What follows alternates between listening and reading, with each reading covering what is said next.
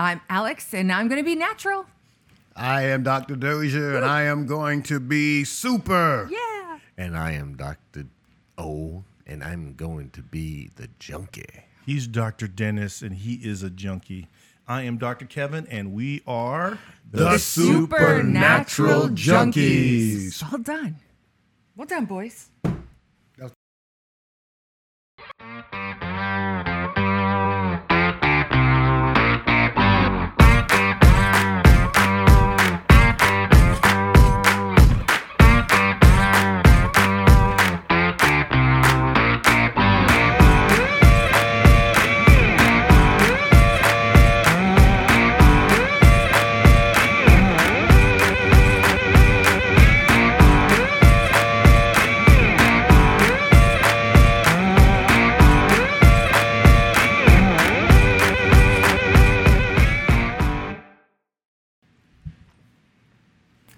Hello, everyone. Welcome to Supernatural Junkies. I was just taking a bite of my protein bar when my When I husband saw pointed my to me. right- opportunity. Right, He's like, go, go, go, go.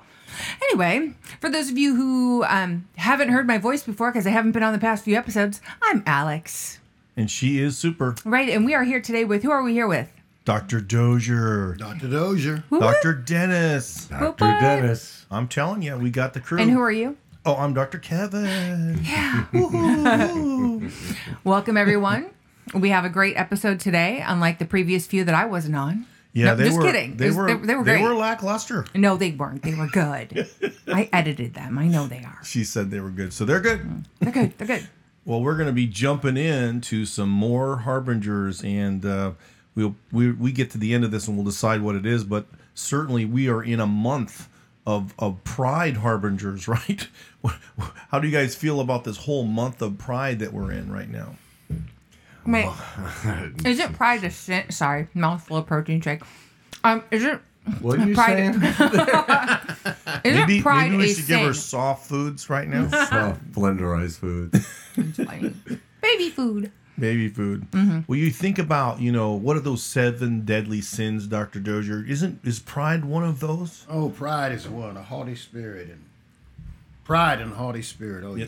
That's right. And and which number is that in that series? Does anybody remember? Right at the beginning. I think that was number one sin that he named right off the top. So you're going to see, we're going to be talking about a harbingers today again.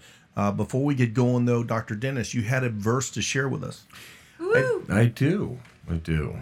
Getting I all have, biblical uh, with it. No, you know, I've always had to drop a verse. Right, bring it back. feel like I'm reverberating, reading. You are reverberating because I that put you on echo, echo. Echo. Echo. You should make it all biblical sounding. uh, from First Peter three, verse ten, and a few others. For he who would love life and see good days, let him refrain his tongue from evil, and let his lips s- from speaking deceit. And let him turn away from evil and do good. Let him seek peace and pursue it. For the eyes of the Lord are on the righteous, and his ears are open to their prayers, but the face of the Lord is against those who do evil. Hmm. So God is against evil. Isn't that amazing? Hmm. You know, we were our verse this week. It was kind of interesting because we were talking about you know the passage where it talks about love. You know that love is patient, love is kind, and then we get to this this part of there where it says that it doesn't rejoice in evil, but it rejoices in the truth. Mm-hmm. So in other words, love is involved in the war, the battle between truth and evil. And and it is specifically taking sides. It, it is against evil. It, it is not happy when evil is winning and it but it jumps up and down for joy when truth right Yes. is is is winning and so dr dennis um i actually ended one of the sermon series i'm doing right now with his favorite verse My It is- favorite verse? Yes, he, he says it on here every other show because I think he forgets that he did it the other show. What did I say? Look at him talking smack. I'm smacking him. He Damn, fell for it. wow. Look at his face. I Alex, totally. do I have dementia? right? I was like, damn, okay, it's Kevan. it's the calm passage. down. I know I totally have him going, but it's the passage where he says because Evil. because they lost their love for Also the truth, Yes, that's what I mean. God sends this strong delusion. And I believe Oh yeah, that, that does sound familiar. that does sound familiar to all of us. Where'd we hear that many before? many times but it's such a great verse and i can see why you lock on that one because this is exactly love is involved love is dis- displeased when evil is winning that love is is engaged in this war it is celebrating when truth wins and i believe that that's what this podcast is really all about to celebrate the truth to be understanding that there is a war Yeah. and uh, war can can be something that love enters into because it understands the people we love their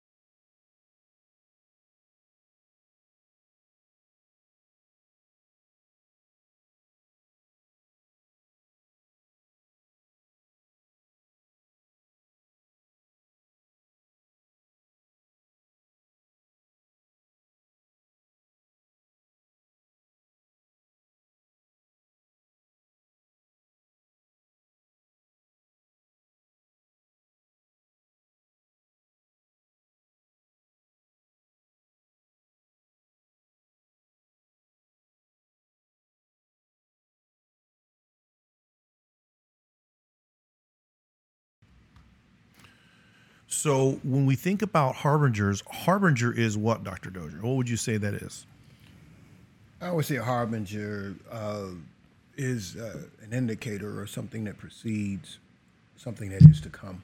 so it's a forewarning. It could be a forewarning. of what's to come. And the truth is, you know, I mean, there's forerunners or harbingers of heart attacks, you know, and all kinds of different things. So we talked about how if you just know basic history and you know, you see what's happening in America. When I was a young man, you know, they talked about the rise and fall of the Roman Empire, right? And it really showed. How long ago, he was a young man. Yes. Well, that was like time the ago. intellectual book, right? But what does that book say? It says that all roads lead to Rome. Rome. And what happened to Rome, folks? It fell. it fell. It fell and it imploded, right? And then you look at your whole Bible. It's one generation after another of of Christians, okay, or of Jewish people, right, that were following God. And then what happened? Three, four generations, they fell away, right? So we kind of ran from there into one of my favorite um, books called The Harbinger. And of course, that's by Jonathan Cahn. And remember, you know, whenever, I don't know if you guys experience this, but, you know, I love to listen to theologians, I love to study the Bible. And then when you listen to a rabbi, uh, especially a, a messianic Christian Jew, uh, and he starts to talk about the Bible, and you see it from their perspective, and you're like, there's just there's just something about the culture that just seems to bring new things to light, and I think that's the best way to say that about Jonathan. So when he covered his first book, um, you know, this really made a lot of news. People really did look at this. Great book. It was a great book. Yeah. Um, it kind of, in a lot of ways, I remember uh, when we, I told my wife, I said, You I'm tell the story last time. So, long story short, here's what Keep Jonathan's him on saying. track, folks. That's what I do. I Here's told what, you we missed you, Alex. see, I was out of Get to work, control. get to work. Trying to get back to it.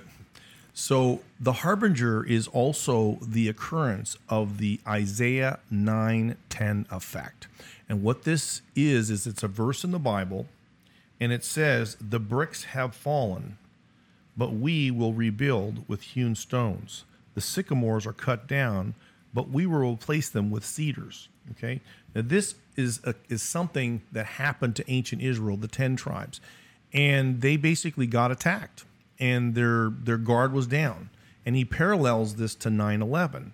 And as it turns out, our country has followed this exact effect. And again, we list Isaiah 9, 10, but it's really 9 uh, all the way through uh, verse 14 that really parallels all of it. So the first thing that happened was this breach of protection that God has his people and he allows, okay, that hedge of protection to be dropped mm-hmm. because we're not following him. In other words, there's mm-hmm. there's a discipline.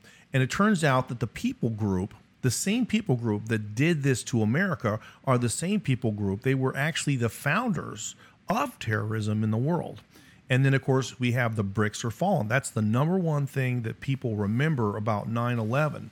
And then, of course, mm-hmm. there's the fact that there's this tower and that there's there's this vow, and this vow is ultimately um, a vow to come back bigger, better, stronger, faster. We will rebuild. And then there's this this gazebo. Build back better. That's Who's- right. Who's uh? Oh, that's kind of timely. Who so then that? so then this is what's happened and then comes this vow not to turn around and trust god right to realize that only he could have allowed this this this drop in this hedge of protection but then it's not just that they make the vow but now bricks aren't good enough right? Now we're going to do what? We're going to make a better something. And so he talks about this gazit stone which is a hewn stone which is like granite. And this actually was exactly what happened in our capital as well that they got a gazit stone. And it says that the sycamores were cut down. Well, as it turns out, that got a lot of press because they say the very thing that protected the church, which is actually where the first prayer was prayed after our government was inaugurated, uh, first president was inaugurated, happened at that church. And the thing that protected that church was a sycamore tree. And that sycamore tree, of course, lost its life. So then we have this, this tree, but that tree isn't just any tree because that tree represented um, what was the name of the um, it was a Balfour Agreement, but it was actually that that tree was how they ended up naming the Wall Street. Okay. Yeah. And so there's a big connection between that exact tree and the foundation of the economic um, cap- capabilities that we have in the world today. And uh, so that was called that agreement because those people met under that kind of a tree and then that's that street that they met on would later become Wall Street. Right. And so that's kind of the Read the, book mystery to there. get the, some of the loose associations that he's throwing out here. I know we're going through it quick because we've gone through some of this before, but the book is worth a read or listen. yes, well, we check it listened to we it. We did an episode on it. We did a whole episode about this, which is why we're blowing through. But guess what? The same kind of tree was knocked down. Guess what kind of tree we replanted with? The same kind they did, which was a cedar tree, which is a mystery of the Erez tree. And then suddenly we realize that our leaders, multiple leaders, okay, the first one was, was Vice President candidate Jonathan Edwards, literally got up, okay, and when he spoke this in front of America, he actually quoted this verse. He quoted it, of course, from his perspective. He quoted it because he thought this would be encouraging. But reality is, when you read what it says there, they did this in arrogance Defiance, yeah. and defiance, Like a little child, like, "Mm, which is certainly better." pride, right? So we got Yeah. up, and in our pride, in our arrogance, we said exactly the same thing. And this was also repeated by Senate Majority Leader Tom Daschle. And Obama would later, as we'll Yeah. find out today, would repeat this same Exact thing. words, yeah. These same key words would come out in some of these things. So we see these nine harbingers happening that shows the same pattern. Even the same trees are being knocked down, the same types of, of things are being knocked down, and the same kinds of things are being replaced. And then our leaders are saying exactly the same thing. The same people group did it. Yeah. And so these again are again, you could call them coincidences, but the reality is God is clearly trying to to bring this out. the parallel. But you could say, like, oh, maybe it's a coincidence, but they're literally taking the stone from the same quarry Yes. that they took the initial stones that were not that that building that was knocked down. They're taking it from the same area. Like, there's just no way that tree has roots that were from that same place. So these, I mean, the connections are astounding, and so it, it is definitely worth a read. Just because it's more than just like, oh, it was the same tree as that would be one thing, but having the same roots that are from that place or having the stones, this was knocked down, but then taking that gazit stone from exactly the same quarry that they took it initially, I, you know, thousands of years ago. So crazy. It is. It, there's no way you can't be moved by that. And Yeah. of course, this book really did move the world, um, and a lot of Christians started to see these parallels. But what did what is this really? If you break this down, it gets back to we had something bad happen, and instead of turning to God, what did we do? We turned to our pride and arrogance, which are false gods right? And it's this turning away from God that actually is what the problem is because God wanted us to repent. God wanted us to trust Him. And if you think about the way, if Jesus Christ is the way, the truth, and the light, the way we are supposed to live with God is in a trust relationship. And you can see how difficult times, COVID, okay, 9 11, caused us to well up with pride mm-hmm. instead of repentance and that is this is going to be some of the key stuff that's going to come back around you know as we go into the harbinger part two But the harbinger is telling you, like, I, it sounds grim, but it's saying, like, this is really about hope because now there's a period of time which we can correct ourselves and um, we should be turning back to God, right? And that, I mean, to me, that's the Right, bigger but we're story. Is like, we're- you, we're there's going the time. way, there's time, right? Like, we have time to correct this. Um, we can get right back on path, but it, it is a limited time, right? It's, you Well, know, how long it's ago was interesting. 9/11, guys? Yeah, well, I think that's uh, 22 years ago. Wow. This uh, this September, but I it's we we're going the other way. That's right, right. right. We're turning. Yeah, we turned. well, well, that's the whole thing. I think I think when you come into when you said pride, yeah. and then uh, you know pride uh, comes before the fall. So we know that, and I know Dr. D He's got a few one. words to say He's- about he's that. fuming but the on something over there. Yeah, I know he is. I see him. Um, got I, some steam I, I coming see off him. that head. I see in my Steam. peripheral vision over here. Um, I see the, the blood. um, but but we have gone the other way. We're we're but that also sure. correlates with Romans one how how we worship the creation rather than the creator. You know, and how what our society is doing. Now you're saying we can sit here and we can say yeah these are warning signs and so forth. If you're if you're looking for them, Yeah. if you're not looking for them, you, you're not going to see them.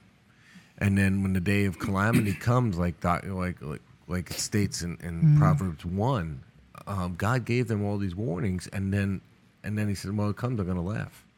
Because I, I mm. gave you all these warnings, We're- Yeah. you know, and now now you will now you're going to suffer for it. So, mm. Dr. D, any thoughts? I was trying to give you a little segue there. On pride, Yes, pride segue. a lot of thoughts on pride.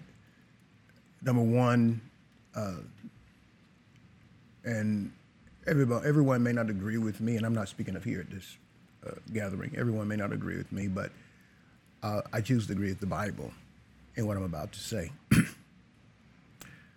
Pride and proud, prideful. Those are words that I prefer to not have in my vocabulary. Uh, I hear people try and uh, modify it. Okay, they give an adverb to it. They try to modify it. Uh, they may say, I'm godly proud. And uh, I believe Dr. Dennis and I were talking about that, and Dr. Dennis was humorously saying, Well, where is that found in the Bible? Godly proud, you know? And God's, uh, something is said in God's word about this particular mindset, and that's what it is. It's a mindset.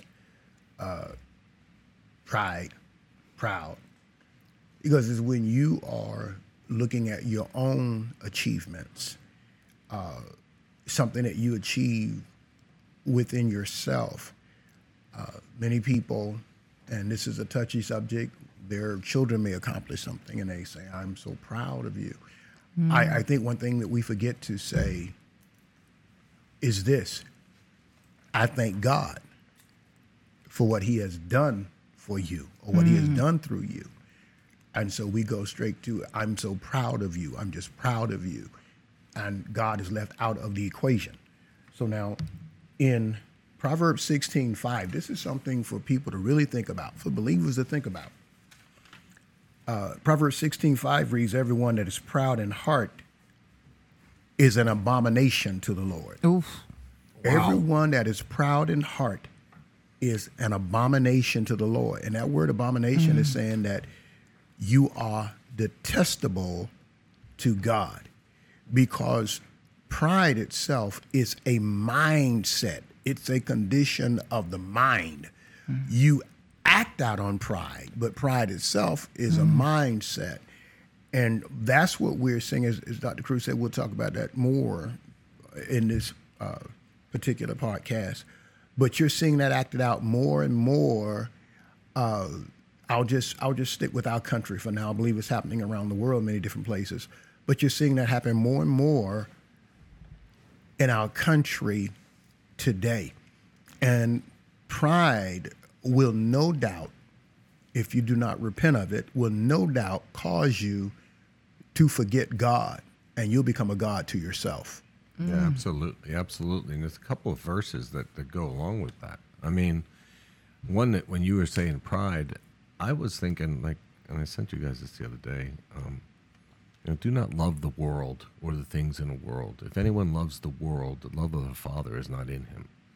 For all the things in the world, the lust of the flesh, the lust of the eyes, and the pride of life is not of the Father, but is of the world, and the world is passing away and the lust of it, but he who does the will of God abides forever. I mean, I think that that is is so true, and and there's many warnings in the Bible about pride. There's another warning that God gives us in Ezekiel, uh, chapter 13, um, verses 13 and 14. It says, Therefore, thus says the Lord, I will cause a stormy wind to break forth in my fury, and there shall be a flooding rain in my anger, and great hailstones in fury to consume it. So I will break down the wall you have plastered with untempered mortar, and bring it down to the ground so that the foundation will be uncovered. It will fall, and you shall be consumed in the midst of it. Then you shall know that I am the Lord. I mean, a lot of warnings in Scripture that, that where God's giving us a chance to repent and come back to Him and not suffer the consequences of that pride. Well, and remember here, Jonathan uses this verse to show you that God's intention with his with his wrath, okay, his fury, if you will, is to break down the wall. What's your wall? What are you depending on? What is your security? God is trying to, to show you that there is nothing, there is no wall, right? Think of the matrix. There is no spoon, right? What's your spoon? so you think about this, and now if he's going to break down the wall, why is he doing this? Okay, it's to is to go back to the ground, down to the ground of where reality starts. He wants to go back to the foundation. And that's what Jonathan does in this whole book. He uncovers the foundation of America and how this all goes back to this country was dedicated to God. It's a very different situation than the founding of virtually every other nation. Okay. And so he wants this to happen because he is trying to uproot, he is trying to plant, he is trying to uncover. Mm. Okay. He doesn't want us to be consumed, he wants us to repent and remember who we are, remember our identity. And you can see how far away America has really drift, drifted from that. And so that's why, you know, this whole reasoning and, you know, do we have to draw, say that this exactly is happening? We don't have to go there, although you can certainly have a great conversation about that. But you can see that this is happening, isn't it? There's no way that this doesn't apply to us. And so as you jump into the Harbinger part two, part deux, if I use my best French. so, okay, that wasn't good. Alex, what's he doing? I don't. I don't know. I thought. I thought he might break into his Inspector Clouseau. with Mac. Oh, no. Is that see. because you pa- you guys passed through Canada or something? Or what? So, how's it going here? Yeah, we, we did. We we did go to Canada, Canada. but not Montreal. I don't know what he's doing. There was no Quebec there. So you know he he goes into the book and he actually kind of gives some of the story away about how he kind of got this whole thing rolling again, and he tells the story uh, about how a little girl comes up to him in one of his book signings, right? And all of a sudden she says that something will be waiting for him, right? And so he uses this story to show you that he's going to jump back in, and God has kind of drawn him back into this saga, if you will, that there are more harbingers to really come, and that he shows you that that a judgment, okay, um, comes to the gate. And this is really important. And then he's going to turn around and show you how New York City, okay, is and was the gate to America originally. And you'll even see that the foundations for America were very much started in New York City. And so he also brings up a lot of different things. For example, um, you know, he draws this parallel between towers, right? And the towers that went down and the Tower of Babel because God had to what? Dr. Dozier, why did he bring that tower down? The Tower of Babel we're talking about. Basically, because of, from what I can see in the scriptures, and the scripture is true, uh, he says that whatever man sets his mind to do, his imagination to do, he'll be able to do it. And so he brings this down. Man tries to build a name for himself instead of depending upon God. And that's basically what we see in a nutshell. So then in Isaiah uh, 2.11, do you have that one for me, Doc? He's supposed to read all these. Well, I, I was actually I was trying to follow you, but I, I do have it. I do have it. There it is on the next page. No wonder I couldn't find it. Isaiah 2, 11, 11. The lofty looks of man shall be brought low, and the haughtiness of men shall be bowed down, and Jehovah alone shall be exalted in that day. You know, another verse that Christians need to remember is that God laughs at the wicked. he he just can't even understand. And folks, if you're throwing up your heads and you don't understand what's happening right now, guess what? God doesn't understand either. He he thinks this is funny, right? Because how in the world can the evil, when you think about who God is and his power and his might and his goodness, how in the world are they somehow plotting to overthrow God? Well, right? Psalm 2. Exactly. So he starts out this book, and I'm just going to blow through a few of these things. Okay. Um, he's going to show you that 9 11 was part, that date was part of our history in the world and also, but specifically for America. He says that New York was discovered, or the ship that arrived at the island on September 11th, that was Henry Hudson. He landed on Manhattan Island. That was on 9 11. He also says that the D Day we technically entered the war, declared ships for Germany in our waters, was also September 11th. And that was really when we became and would later become the superpower that we are today. Uh, the foundation for the Pentagon was started on 9 11, 1941. He also says that um, that there was a 9 11. I didn't fully understand that one uh, was a collect, uh, some type of connection to when Israel was also destroyed was 9/11. Um, he says the Romans destroyed Jerusalem on the same day as the Babylonians. Um, 60 years later, in 1941, uh, September 11 was the exact day of the attack, marking the beginning of the end of America because we have basically um, gone backwards. Right? This this this defiance has really uh, come in. The name of the ship was the Half Moon that came into this island. And this same ship in the mid 80s, he talks about how that ship actually reappears because they rebuilt it. And that also uh, was was a harbinger because that was the exact ship that came in on 9/11, and that sailed in the harbor when the real 9/11 happened. So you start to see there's all these things about 9/11. The fact that it happened on that day was prophetic. It goes back to the foundations of a lot of the things that really uh, happened in the world today. And most importantly, they're important to the very history, the foundation, the roots of our success as a country. So, um, this is kind of where he starts out the book. Okay. Um, one of the things I remember him mentioning is that they found a paper in the wreckage of 9 11. Okay. Now we remember if you remember what the cross that they found, but they found a piece of paper there, and a guy took a picture of it, but they wouldn't let him go into the rubble. And guess what part of that? What was in that passage? It was a part of Genesis that was talking about the Tower of Babel. You see what I'm saying? And you can see here. I don't know what it is about towers and men's egos.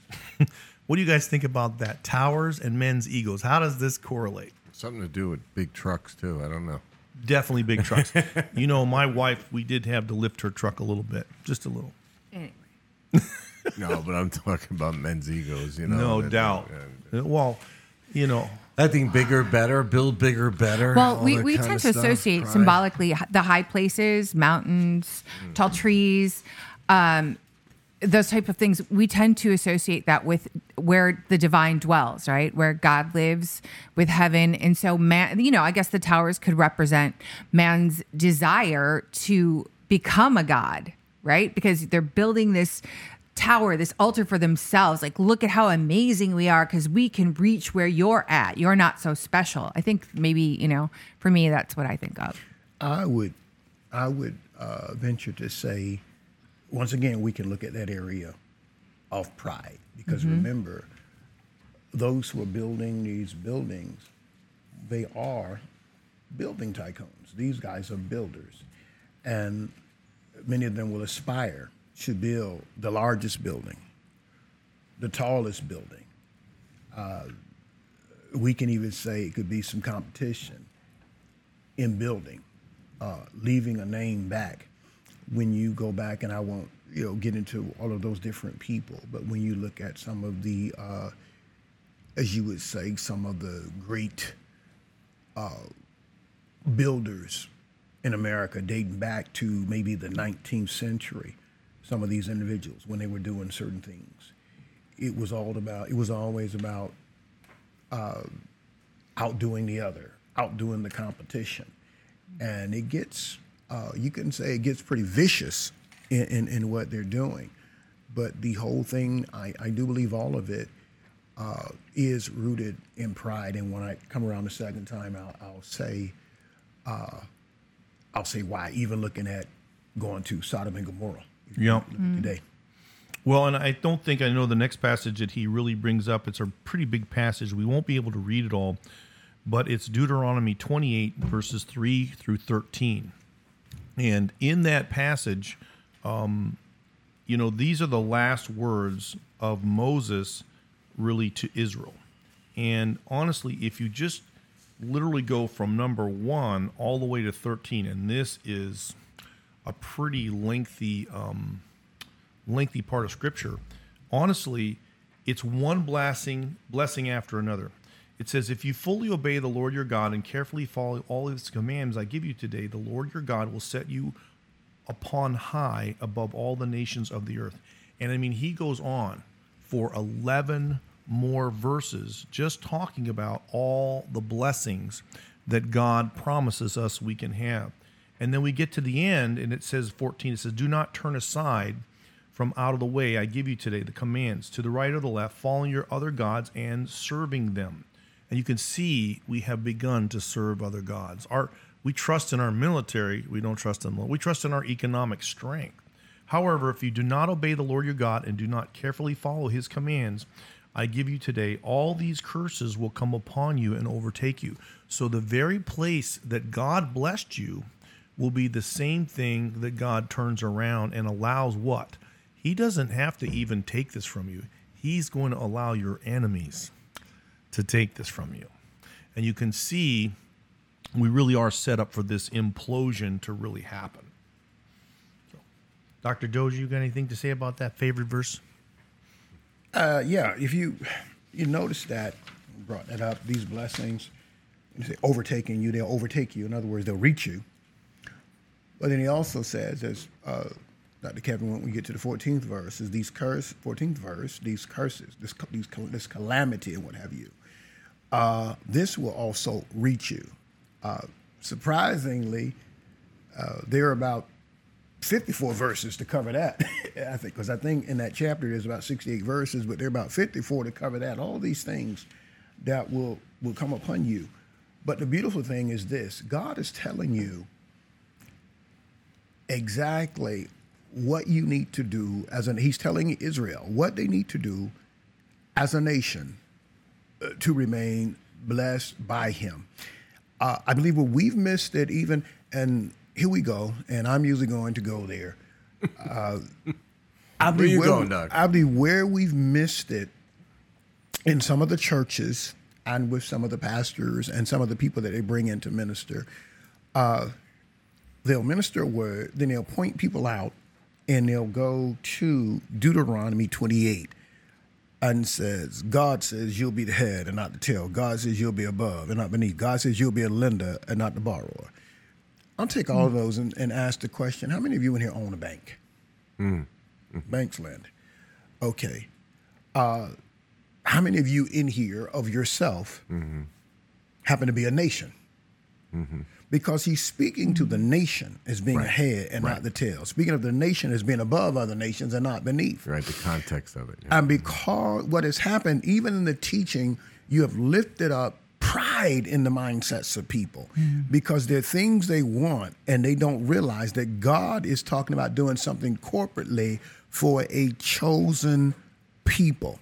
And, and, and so I think that, well, I don't think, I know that that has been missed to a great degree. And, and because of that, uh, the church in many instances does not see itself as a kingdom, a spiritual kingdom with natural bodies, but we're part of a spiritual kingdom Yes. that is sitting here, here for a temporary time period uh, in an earthly kingdom. We're in this world, but we are not of it. Right, we're citizens Right, according to John 15, he's he's he's he's brought us out of it. Mm-hmm. Okay, but we we live here. We live here, and and and if we're just going to talk about ourselves as individuals, then everything that we do will be based on being like the world instead of being an example to the world. And we mm-hmm. ourselves will be caught, caught will get caught up in the same pride that Israel was caught up in. Uh, yeah, I think I think like you know, when you look at that, you know, chapter twenty eight, and like you said, the the, the, the list of curses are, are much twice as long as the list of blessing. But I I think you know Israel was an example for us for and for especially the, the body of Christ. But it's it's a precept, right? A principle of God that these these are here. That if you do this, you'll be blessed. You did it, but you're like you're saying, he is talking to the nation. And in America, um, we were de- a debt-free nation. We didn't carry 30 trillion, 33 trillion dollars in debt and all this other stuff. But since we've turned our back on God, what, like 40, 50 years ago, really bad, Yeah. um, we are suffering the curses, the, the consequences of that. And I'm glad you would say that when you said Israel be an example, because there are people who will read things in the Old Testament and see what's happening there, and say, "Well, that was specifically specifically for Israel." My reply on some of the things that uh, my reply is really, because uh, it also says in God's word, "The wicked shall be turned to hell." Okay, and a nation go away, a nation. And that speaks of other nations beside Israel, the heathen nations, the nations mm-hmm. which forgets God, which mm-hmm. are not aware of God, which are not mindful of God. Mm-hmm. And so God, who is ruler of all and he is sovereign, he actually expects all to come to know him and humble themselves before him. If I might say this, uh, I, I sometimes hear people say, and I, I've heard people on radio, on television, podcasts, whatever, and they say, well, the sin of Sodom wasn't really homosexuality. The sin of Sodom was pride. No, you can't stop it there. Pride was a sin, and I can. T- I, I just turned there. They're coming from Ezekiel sixteen forty nine, where it reads, "This was the iniquity of thy sister Sodom," and this is when uh, God parallels. He's going to parallel uh, Ephraim and Samaria. Ephraim, another name for Israel. Samaria, the capital of the northern kingdom. That this was the iniquity of thy sister Sodom pride, fullness of bread, and abundance of idleness was in her, was in her, and in her daughters. Neither did she strengthen the hand of the poor and needy, and they were haughty and committed abomination, committed detest, uh, detestable things before me. So here it is pride itself, it is a sin, mm-hmm. but it leads you mm-hmm. to act out. Amen. I believe that would be your, your verbs uh, when you're acting it out. It leads you to act out other things that you, the things that you have set in your mind. Right. And so pride is the catalyst. Mm-hmm. Then your body and your will ends up ends up adding to that. It's like pride is the influencer, and then your body will that end up being the catalyst that causes you to do what you do. So yes, their sin was. Uh, uh, their sin was immorality. They had a pl- they had a plurality of sins. It appears that their major sin was immorality. And when a person goes on to say that the sin was, or some would say hospitality, or the sin of Sodom, it was it wasn't it didn't fall because of this. It fell only because of pride. You're not really you're not paying attention to your nouns, your verbs, your adjectives, and all of those things. Mm-hmm, mm-hmm. Pride is something that is that is built up in the mind, mm-hmm. and then you act out on it by committing acts of sin. That's right. Okay. Oh, that's right. And so that's so that that's so very important for us. Again, I believe that is what is. I don't. I know that is what is happening in our nation today. That is Yep. what's happening today. Dr. Kruse, I'll come to that later because He's coming back to it. He was he was hmm. going though. I mean, he had So- he had it going there. But but pride is what ignites the flesh. yes, hmm. And so this is what God's trying to show us in this book in the same way because he's saying I need to knock down your walls so I can get to the foundation and show you how this started. So 9/11 wasn't just literally the place where we had our first church service after they were inaugurated the first president right? This is when our country was started. This is where it was founded by god. That's the church that it happened in folks. But guess what else happened on 9/11 we talked about they arrived right on that ship the Thatcher's Island. And guess who was there on that ship? It was John Winthrop. And what did he say? This is the foundation before the foundation. He mm-hmm. says for we must consider that we shall be a city upon a hill. Now that's referring to mm-hmm. your Bible, right? That, that that's we're supposed to be the city on a hill. The eyes of all people are upon us, so that we shall. De- but if we will deal falsely with our God in this work we have undertaken, and so cause Him to withdraw His present help from us, we shall be made a story and a byline through the world. Now, that's exactly the parallel to what? The 9 11 effect, the Isaiah 9 10 effect. That's exactly what was said to ancient Israel, that they would be made a story and a byline. You see, so we have all these great blessings and we have enjoyed them. We have an entire generation that has enjoyed them and they've begun to hate them. We live in the best country in the world, and we have an entire generation that hates our country and hates the fact that we actually have, you know, abundance. And so, again, he goes also in that speech back to Deuteronomy 30, where he talks about, Behold, I set before you life and death, blessings and cursings. And you can see now that we really have gone away from that, if that makes sense. And that's what trusting our government is. That's what socialism is. That's what communism is, is trust your government to take care of these things for you. So, you know, this is why it does it does go back to 9/11. 9/11 was a day of 11s. The verse that was the parashah that was supposed to be read that day was also a, a- an indicator of of judgment, and it was the 11th verse. And so we have this 11 was actually one of the uh, one of the numbers for that flight. So the other thing he brings out when you bring up the Isaiah 9:10 effect is he actually the the Septuagint actually used instead of wall it uses tower. So that's why he continually parallels that, right? So it's real important that that this could be a tower that we're talking about that was actually brought down. But when you parallel uncovering these foundations, right? And you see how we've departed from them. Now let's get to the withering. because folks, we had a tree that saved that church, but it died in the process. And what did they call the new tree? They called the tr- tree of what? Hope. Whatever happened to that tree of hope, folks? Um, they don't know why, but it withered and it died. They planted a bigger, better, stronger tree, and what happened to the tree of hope? Because that hope was devoid of who? It was devoid of God. They they def- they they did that in an act of defiance. See, and you start to think about what else was going on in the world, and this is how. What is our foundation for this fam? You know this this country. It's the family. You can see that the first thing God did was create men and women.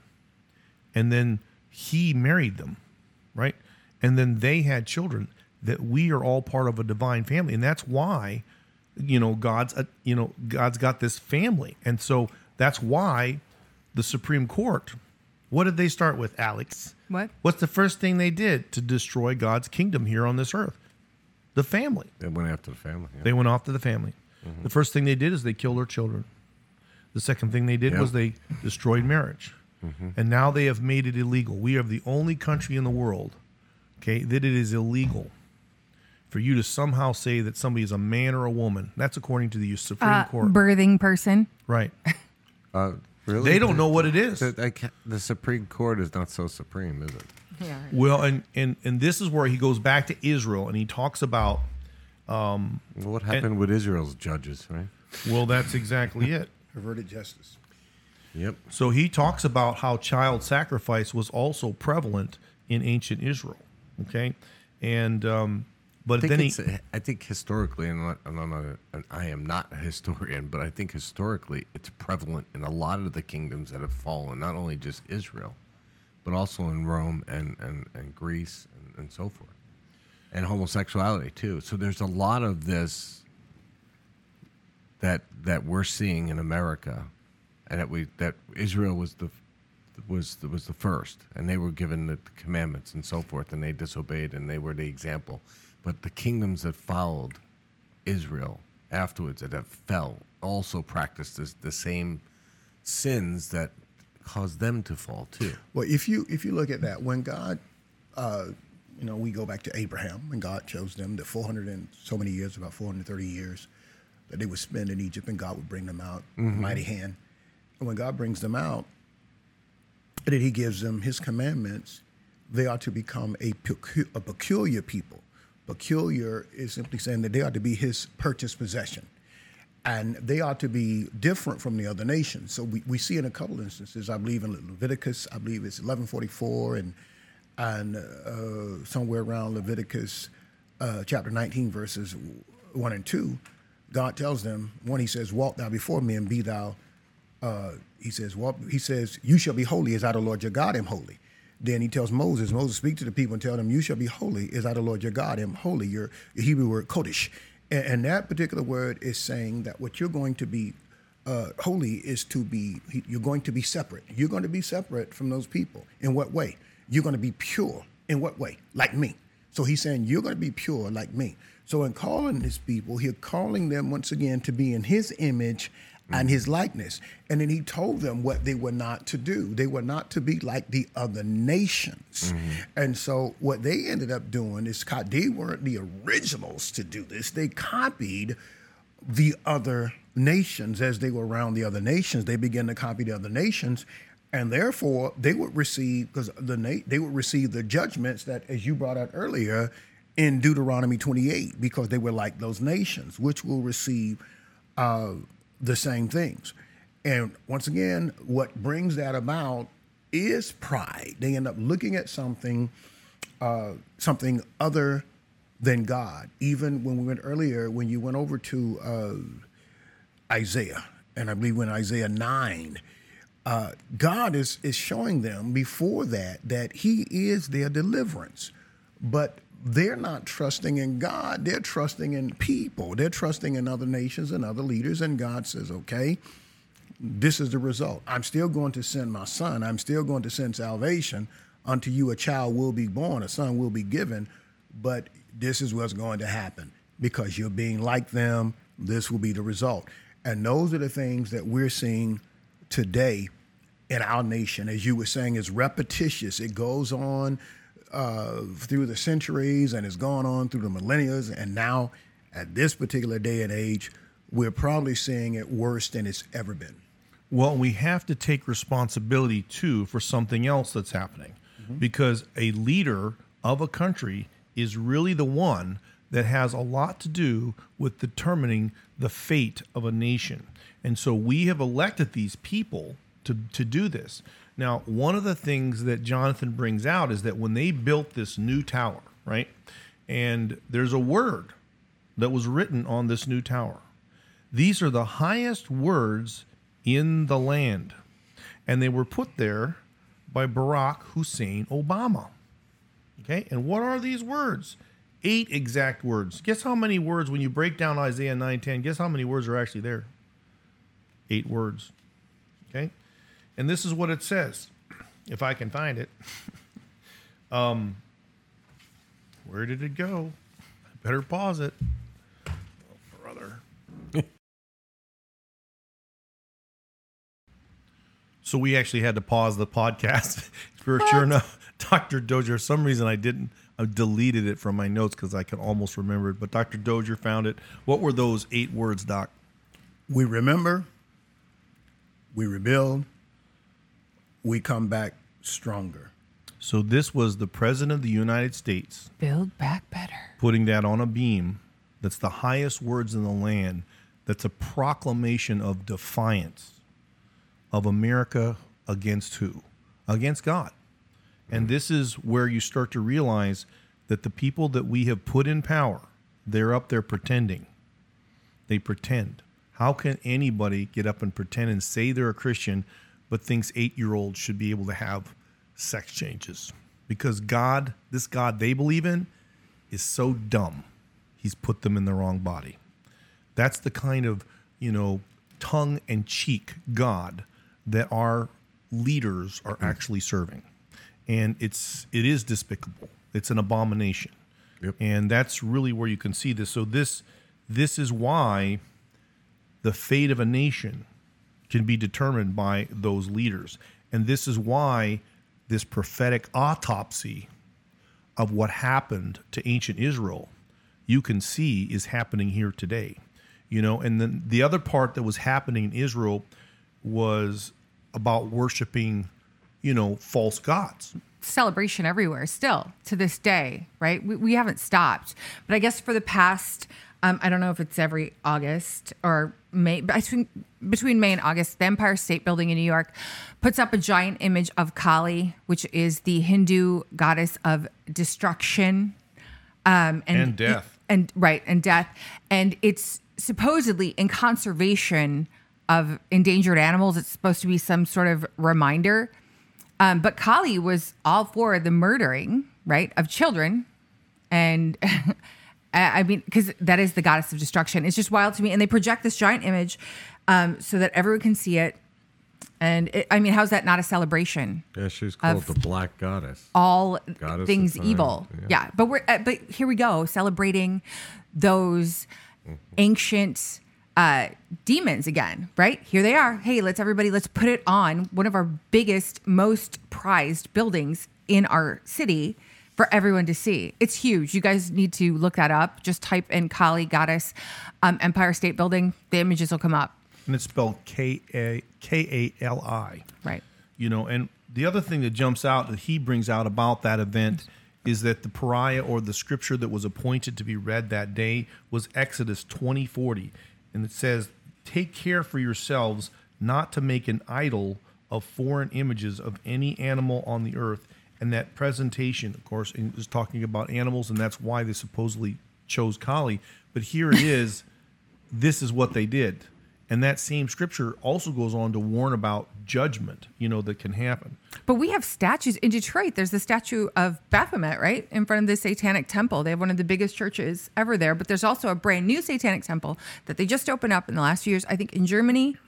And uh, I know there's one in New York City for sure. And there has been one in Detroit for a long time. But go on, Doc. Going back to, uh, as Alex was saying, she's bringing it out, and then going back to what uh, Dr. Kevan was saying. When these things happen in a nation, they have to, they have the approval of the leaders of that nation. Uh, and these these particular things can become, as you would say, national religions or a national guard, and I don't mean the national guard as far as military is concerned, but the God, the small God, as I would say, of mm-hmm. that particular nation. Mm-hmm. And we are seeing a great influx of idolatry in our nation. We can mm-hmm. look at people on the streets and what they're doing, but you need to listen to what the leaders are saying because the leaders around the nation are endorsing these things that are taking place today. When we get things that are coming up and you have a leader say that these things are an example or some of the most honorable, and we know that these things are abominations to the Lord, then it tells us where that nation is. And it tells us, or it also tells us that if if um, uh, if a, if a leader, or should I say, how does that go?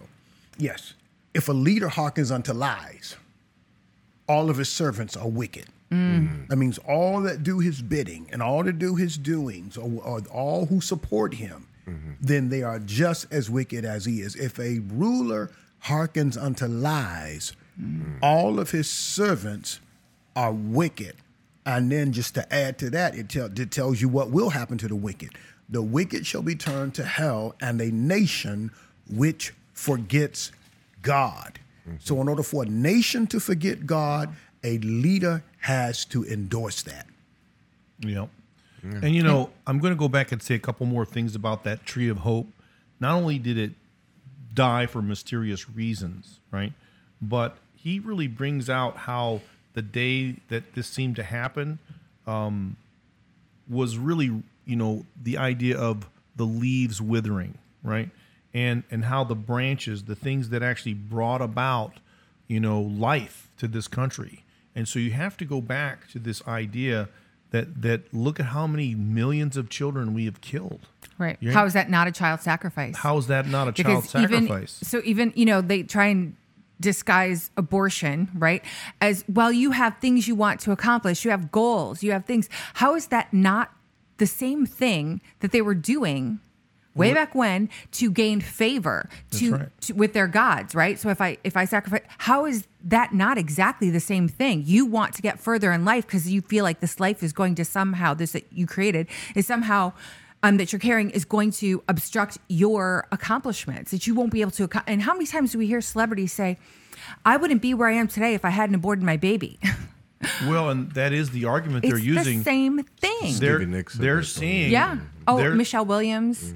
Uh, there's a ton of actors and or actresses that have said that. Like, oh, thank God I got that abortion. But you know, it's coming Well- out also too. I'm sorry, Kev. Go ahead. I know he wants. He's got a point. He's got um, that the the amount of pedophilia in Mm, yep. Hollywood and and Yeah. uh, it's disgusting. Yes. So you talk about child sacrifice. That's sacrificing children there. Yes, very, You know. very quickly. Um, Jim Caviezel's movie "Sound of Freedom" is out. It's really important as Christians that we support Yes. this movie. It's about child sex trafficking, but we need to show Hollywood that we will support these things by putting our dollars behind it. That's the only thing they hear. So if if you can, please go out and get tickets to see this movie. Rent this movie. It's really important because um, it's a true story about Tim Ballard who goes and rescues children from sex trafficking. Um, but they're Christians anyway. Just check it out. Very Well, important. when we say it's child sacrifice, Satanists are using their religious heritage to prove that they have a history of sacrificing children, and they believe that it is their religious right to, to have abortions. They're actually making these arguments right here in this country. right. and they're telling women if you do it at home, if you take the abortion pill, if you do it at home, catch it, right? Um, they have like this whole ceremony. It's it, it was going Yeah, around Don't Instagram it, but it's on and, there. and TikTok. I don't. I'm sure the whole thing is on How there, to but sacrifice your abortion. yeah, totally. How to sacrifice? How to make your abortion a sacrifice? What about what? the par- what about this What? parading of children around this perversion? I mean, Oh, I, I yeah. feel like vomiting. I mean, it's so sexualized. How can you? I I don't know how people can see some of this stuff and not realize like that's what it's all about. Like the sexualization of babies, the sexualization of children, very, very young children. Oh, We're- it's not grooming, Alex. That's not grooming. um, when but Elton then, John came out against the grooming law or something, I mean, these people are they're debased mind. Yeah. Romans one. oh yeah, I, I, I don't, I don't. There's no other way to see this. It's so disgusting. Yeah, it's. And why, why did the children need to be sexualized so early? Like they're having conversations with children that they have no concept of understanding. That's the adult's warped mind trying to influence that child and constantly soaking them in that deprivation. It's horrid, and we should all be so pissed. It's satanic. Yeah.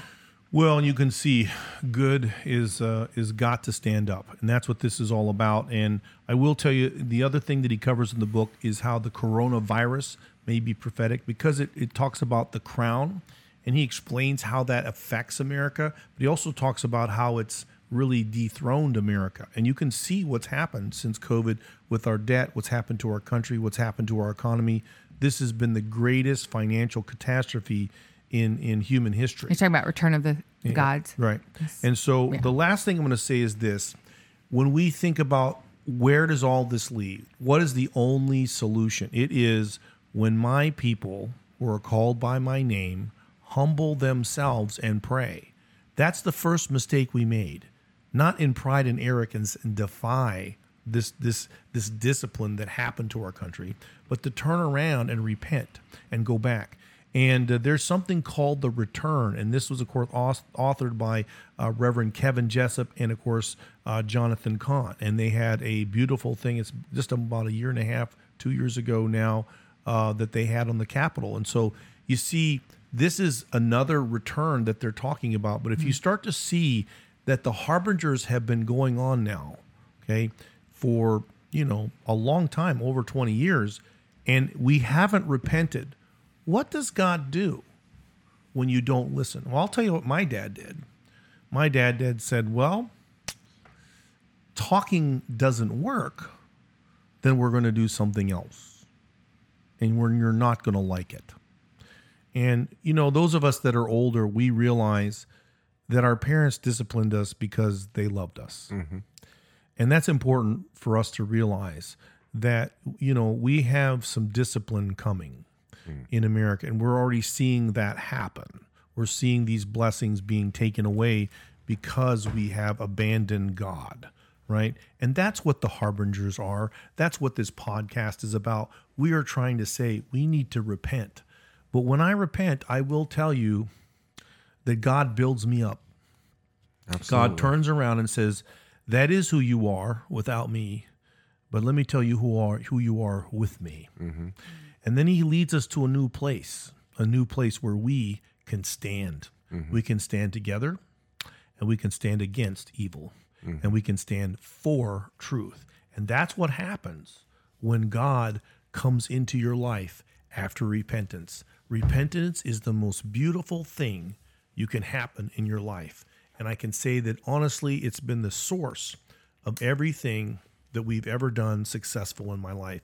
And even Reagan's speech, the very first one, he talked about how our our humility, right, was going to be the success of of America. And so this is what those those of us that are mature in the Lord, we understand that this is a relationship we have to get right with him. If we don't get this right, and that's what America has got. That's why we need to return. Return to the foundations. Return to what America stood for. Return to those ancient vows that were made here in this country by our leaders to get rid of these leaders that are continuing to defy what God says. You see, and that's why we're in this situation. Yes, make America godly again. Make America godly again. That's so the that real- was the that's rant. the real MAGA. All right. I do have one thing to say, and I think folks, I mean, especially speaking to the church out there, um, we have to remember that we we don't wrestle against flesh and blood. You know, the, as the scripture says in Ephesians six, finally, my brethren, be strong in the Lord and in the power of His might. Put on the whole armor of God, that you may be able to stand against the wiles of the devil. For we do not wrestle against flesh and blood, but against principalities against powers, against the rulers of darkness of this age, against the spiritual host of wickedness in heavenly places. Therefore, take up the whole armor of God, that you may be able to withstand in the evil day, and having done all, to stand. so much about standing. Okay. Anybody else want to lead us with the- some some some last minute words? Yes, that was beautiful. Uh, Dr. Dennis just brought out. And I want people to understand this very clearly. That isn't speaking of what comes against you on the outside. I sometimes hear people say you have to remember who you're fighting against. It's speaking of what you are fighting against in your life, in, mm. in spiritual warfare. That's what's coming up against you. And so you wear it so that that does not overtake you. Because so many people have not worn that. So many people have not put on the armor of God, trusting mm. God.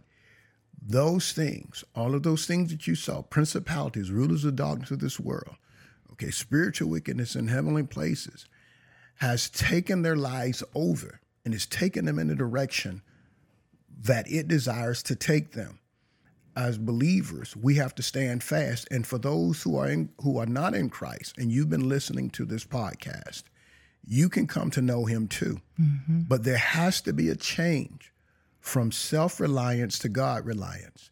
That takes us from a state of pride to a state of humility. Mm-hmm. When I humble myself, I'm saying that I do not know what's best for myself of myself, but I'm going to know what's best for myself by yielding over to God. So I, I I would like to make that offer to you today to surrender your life over to Jesus Christ. He died for your sins. He resurrected for your justification. He did what you were not able to do for yourself. What Adam messed up for us, Christ restored for us. And all you have to do is trust and rely upon him. Surrender yourself over to him. Don't just say you believe in God, but yield your life over to God. And I believe that he will change things. That's the same thing that we need for our nation. Amen. All right. God bless each one of you guys. And um, Alex, you want to pray us out? No. Yes. we voted. Dude, we have professionals here. What? We have a professional. Yeah. Come on. You got this. All right, Lord, we thank you.